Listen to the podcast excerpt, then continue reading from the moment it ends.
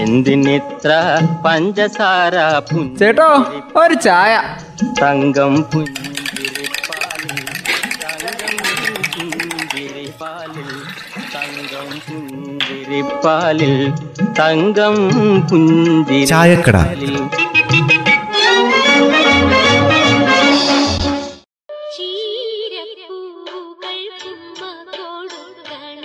ഞാനേ ഞാനിങ്ങനെ ആലോചിക്കുമായിരുന്നു അമ്മേ. ഇവിടുന്ന് ഹിമാലയം വരെ ബൈക്കിലൊരു റൈഡ്. ഹാ എന്തൊരു സാഹസികതയായിരിക്കും അത്. ഇവിടുന്ന് ഹിമാലയം വരെ ബൈക്ക് ഓടിച്ചു പോകാനോ? നിനക്കെന്താ ചെക്കാ വട്ടണ്ട? വട്ടൊന്നുമില്ല അങ്ങനെയൊക്കെ ഉണ്ടമ്മേ. ഈ ഹിമാലയത്തിലെ പുണ്യസ്ഥലങ്ങളിലൂടെയൊക്കെ പാക്കരന്റെ ഒരു റൈഡ്. അമ്മ ഒരു ചായ എടുത്തോളി. പാക്കര ഇനി എന്താ പറഞ്ഞത്? ഞാനേ ശരിക്കും അങ്ങോട്ട് കേട്ടിക്കില്ല അതെ പാക്കരേട്ടനെ ഹിമാലയം വരെ ബൈക്ക് ഓടിച്ചൊന്ന് പോണെന്നൊരു പൂതി. അല്ല ഈ കാര്യത്തിലെ പിള്ളേച്ചന്റെ അഭിപ്രായം എന്താ? അതൊക്കെ നീ മനസ്സ് വിചാരിച്ച നടക്കും പാക്കര. പക്ഷെ ഒരു പത്ത് ദിവസോ ഈ പാൽ ചൊറിഞ്ഞ് കയറി ഇറങ്ങണം. എന്നാൽ ഹിമാലയല്ല എവറസ്റ്റ് വരെ നീ കീഴടക്കും അതെന്തിനാ? ഹിമാലയത്തിൽ പോവാൻ പാൽച്ചുരം കയറി ഇറങ്ങുന്നേ? അതമ്മേ ഈ പാൽച്ചുരത്തിലൂടെ യാത്ര ചെയ്യണമെങ്കിലേ ഇപ്പോൾ ഉള്ള ചങ്കൂറ്റൊന്നും പോരാ. വേറൊരു ചങ്കൂറ്റേ അത് കൊണ്ടുവരേണ്ടി വരും. ആ അക്കാര്യത്തിൽ പിള്ളാച്ചൻ പറഞ്ഞ ശരിയാ. തകർന്ന റോഡെന്ന് പറഞ്ഞാ പോരാ. അപകടാവസ്ഥയിലാണ് അതിന്റെ അവസ്ഥ.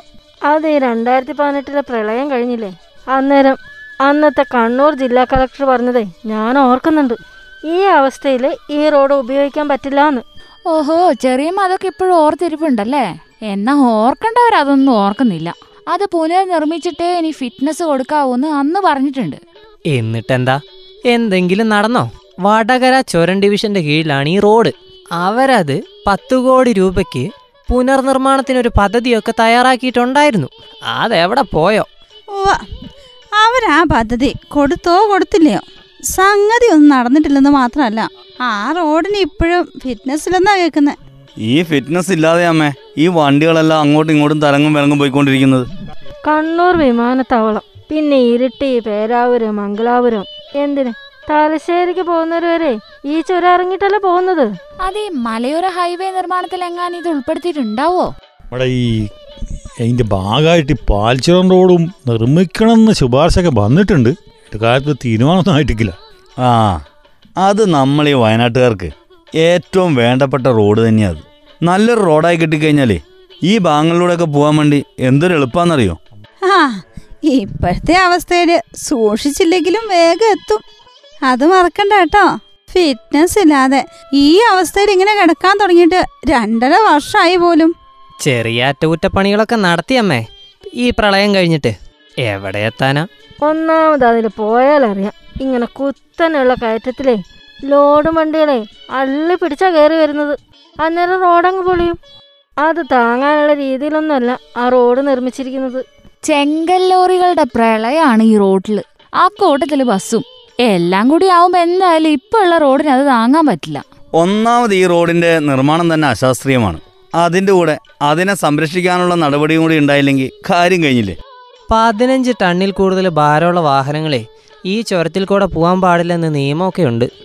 പക്ഷെയോ കയറി വരുന്നത് മുഴുവൻ അതി കൂടുതലുള്ളതാ ഒരു വശത്ത് ഭയങ്കര കൊക്ക മറുവശത്തോ തലയിലേക്ക് പതിക്കാവുന്ന രീതിയിൽ കല്ലും മണ്ണും.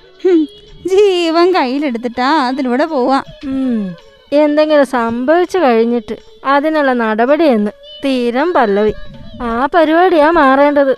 നൂറുകണക്കിന് വാഹനങ്ങൾ കയറി വരുന്ന ചൊരാണ്. സൂക്ഷിച്ചാ ദുഃഖിക്കണ്ട. ആരാ സൂക്ഷിക്കേണ്ടത്? അതും കൂടി ഒന്ന് പറ. ആരാ? ചൊരവുമായി ബന്ധപ്പെട്ടവര്. അവരതിനെ ഗതാഗത യോഗ്യമാക്കണം അവർക്ക് അതിനുള്ള ഉത്തരവാദിത്തമില്ലേ അത് ശരിയാ. നിയമപരമായി നികുതിപ്പണം അടയ്ക്കുന്ന വാഹന ഉടമകൾക്കെ സാമാന്യ നീതി അനുവദിക്കാനേ അധികൃതർ മനസ്സ് കാണിക്കണം. അതാ എനിക്ക് പറയാനുള്ളത്. അനാസ്ഥകൾ പിന്നീട് വലിയ ദുരന്തങ്ങൾക്ക് വഴിവെച്ചിട്ടുണ്ട് ഒന്നും സംഭവിക്കാതിരിക്കട്ടെ. എങ്കിലും ചെയ്യേണ്ട പ്രവൃത്തികൾ അതാത് സമയത്ത് ചെയ്ത എല്ലാം ഭംഗിയാവും.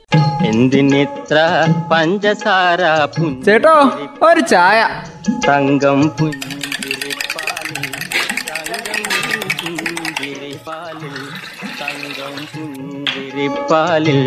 തങ്കം ചായക്കട.